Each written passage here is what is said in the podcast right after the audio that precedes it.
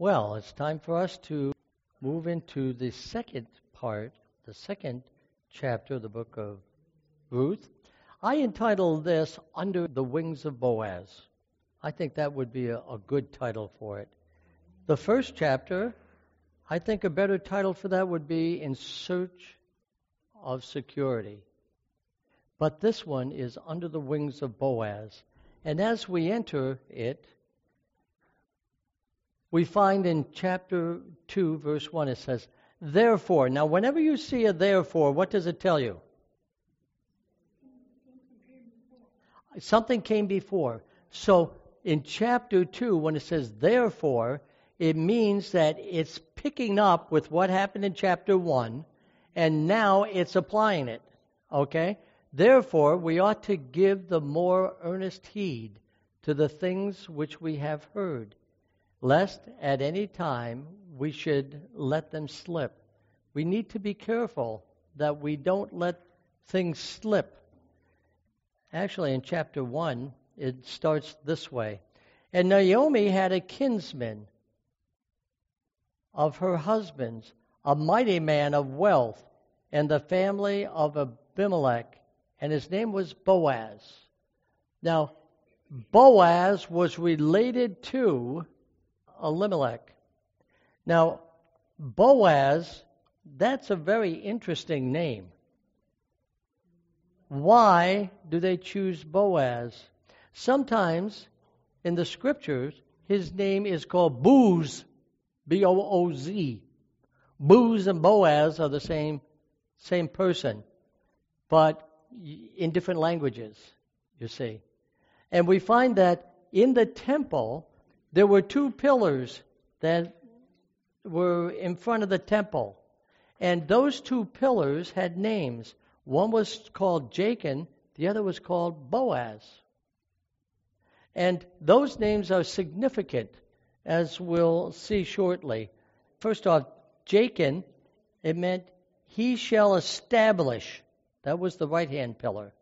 The left hand pillar, it says, in him is strength.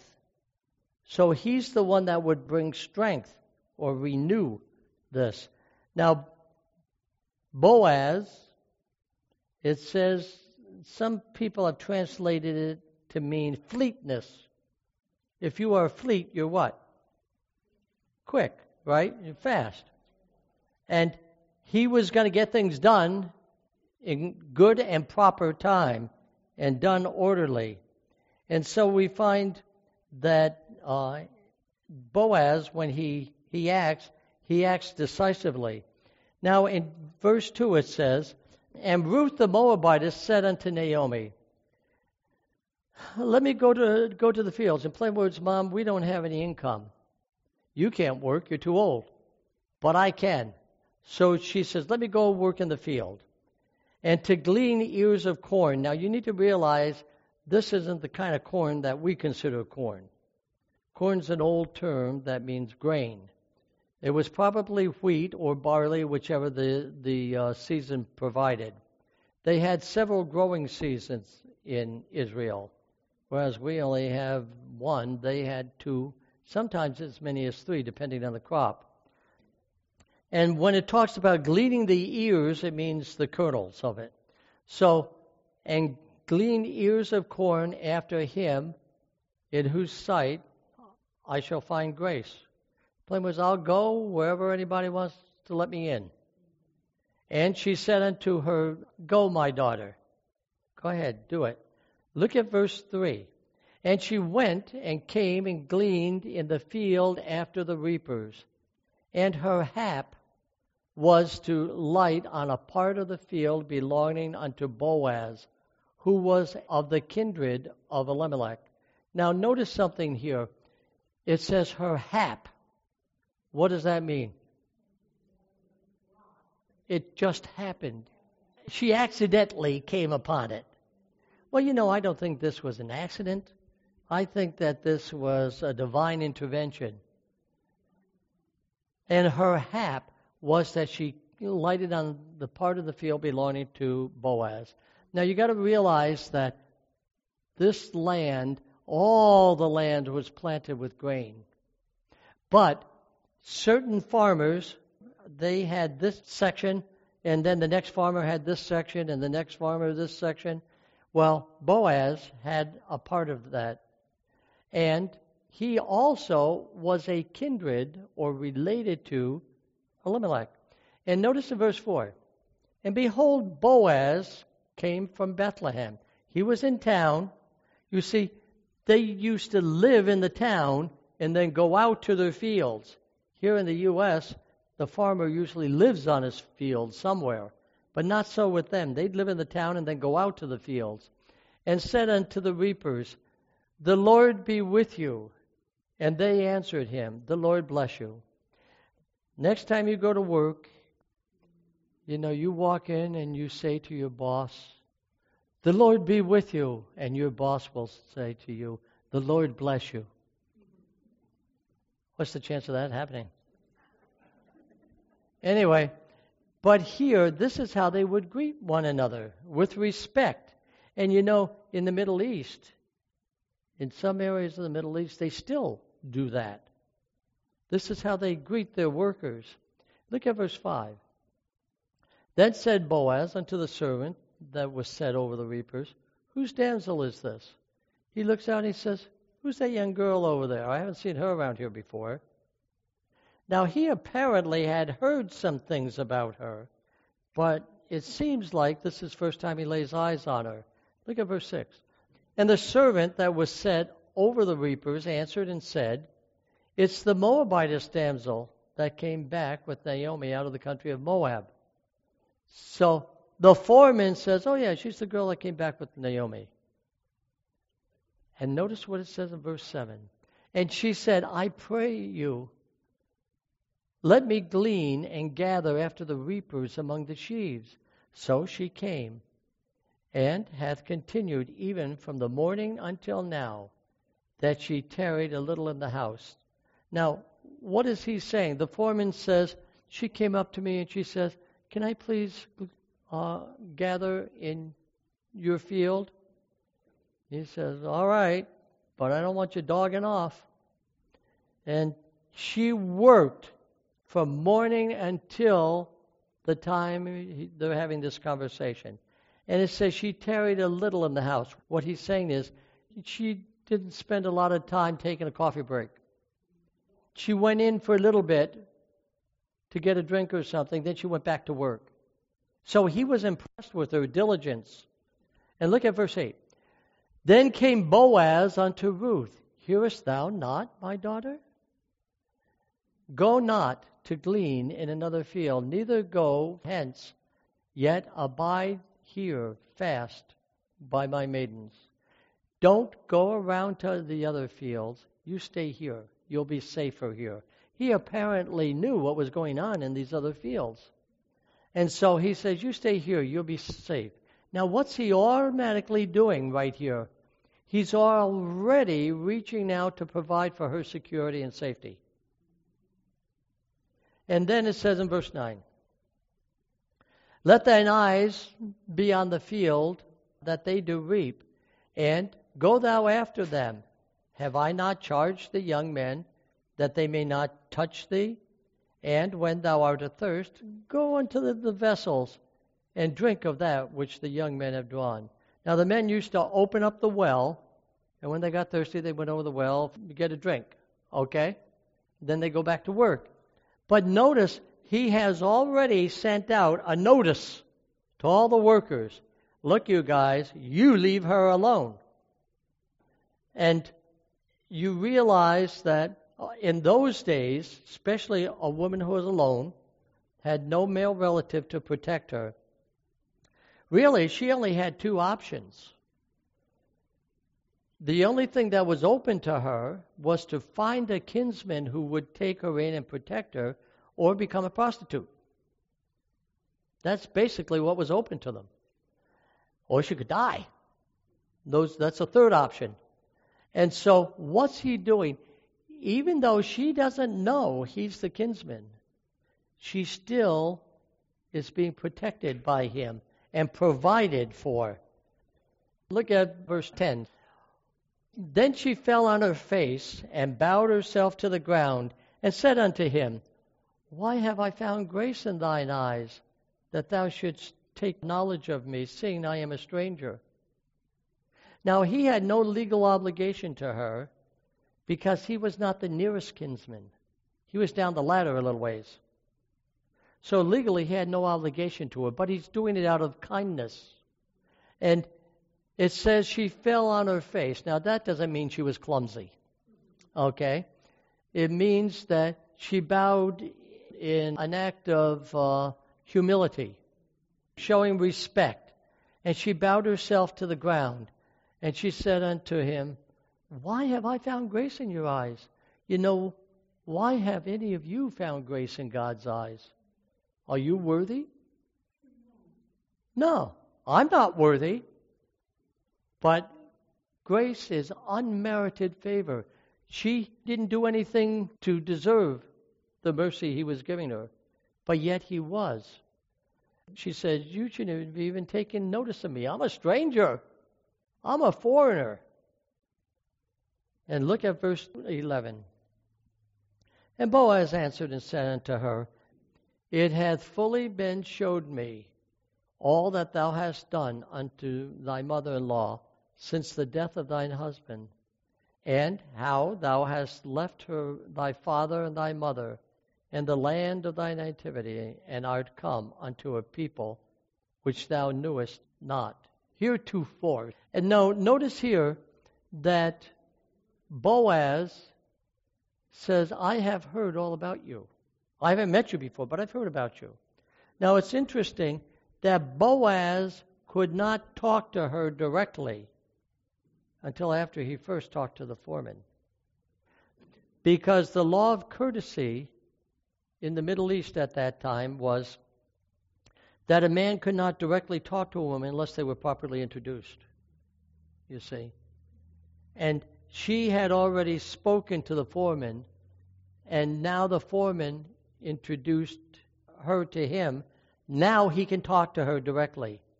And here, he's telling that I know all about you and what a noble person you are. Look at verse 12.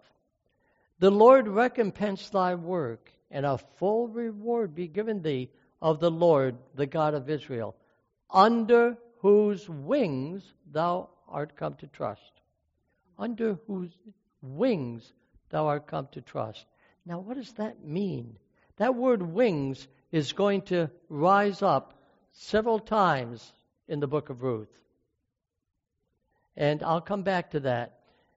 Then she said, Let me find favor in thy sight, my Lord, for thou hast comforted me, and for that thou hast spoken friendly unto thine handmaid, though I be not like unto one of thine handmaidens. In plain words, I'm a foreigner. I'm not like the rest of you, but yet you treat me like I am. You treat me like I'm one of your own people. Notice the kindness. I wonder, rather than having prejudices against people, if we treat people like we would want to be treated, don't you think we'd win many people that way? We would win those who don't look like or sound like or have the same religious beliefs or have the same background or the economic background we do, if we treated them the way we would want to be treated. I thought that was called the golden rule. Did you ever hear of that someplace before? And if we would treat others as we would be treated, then we might reach them. And so we see this coming up too. Now, Boaz is the kingpin in this whole book. We think of Ruth as being the kingpin, but it's not. The whole book revolves around Boaz. Because Boaz, we would never have heard of Ruth if it had not been for Boaz. He is the main character in this whole thing. And Boaz said unto her, At mealtime come thou hither, and eat of the bread, and dip thy morsel in the vinegar. And she sat beside the reapers, and he reached her parched corn, and she did eat, and was sufficed, and left. Now, we're getting into another thing. He says to her, Look, at lunchtime, you come eat with the rest. And what they used to do, some of the crop that they were harvesting, the grain, maybe it would be wheat or barley, they would take and build a fire and they put a big metal plate over the top of it. And then they would put the grains on there and let them roast.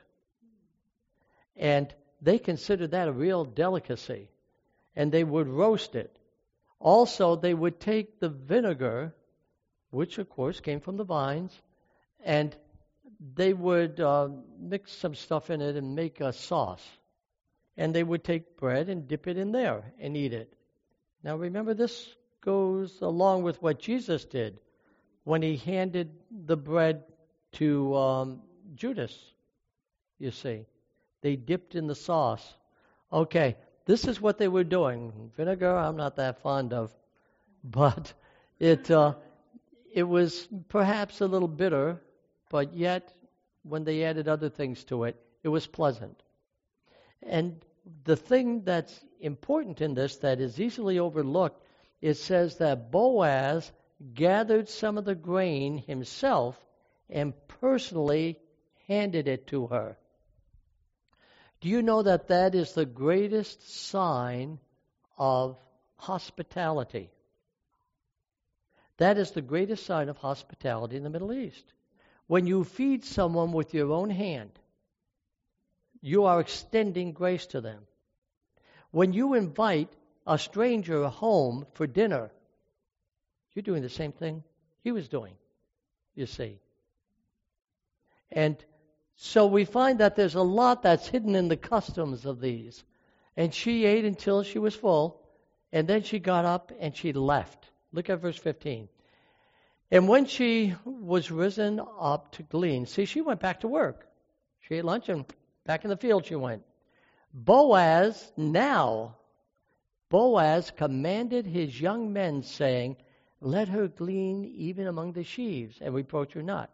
In plain words, she was trailing along behind them. Now he says, uh, let her to catch up with you. Get get the better grain, you know. and so notice she's being drawn closer and closer. Isn't that what the Lord does with us? When he reaches out to us to see who is receptive. And when he sees a receptive heart, he grants them a blessing. And then he grants them another blessing, a little more blessing, drawing them closer and closer. And look at verse 16. And let fall also some of the handfuls of purpose for her, and let them that she and leave them that she may glean them and rebuke her not. In plain words, accidentally on purpose, drop some of the grain. And she'll quickly run over there and scoop it up. You say, what's he doing? He's giving her more and more blessings as she goes. Look at verse 17. Now, he was not coming on to her. That was not the thing. That was not his motive. He knew Naomi was in tough straits. He knew that she was in tough straits.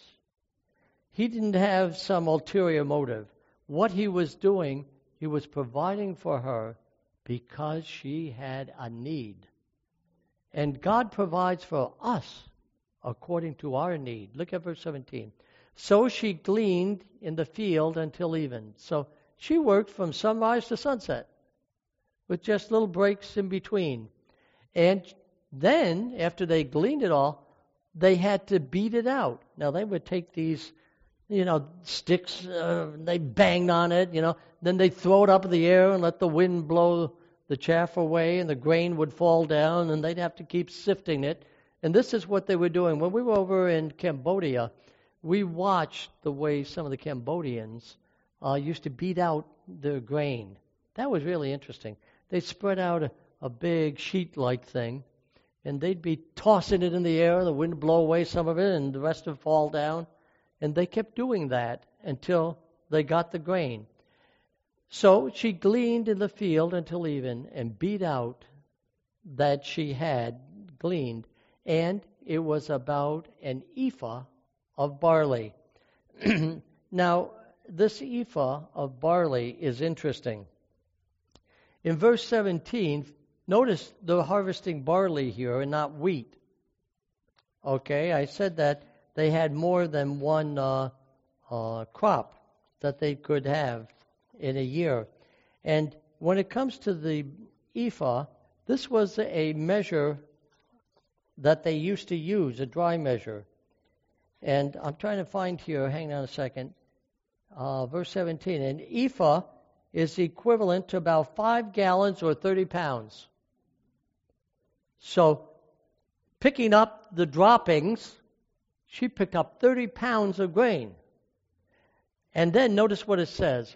And she took it up and went into the city. See, they're living in the city, working in the country. She went into the city, and her mother in law saw what she had gleaned. And she brought forth, uh, and she brought forth and gave to her that she had reserved after she was sufficed. All right, she picks up this 30 gallons, I mean, five gallons or 30 pounds of grain. Now, how's she going to get it home?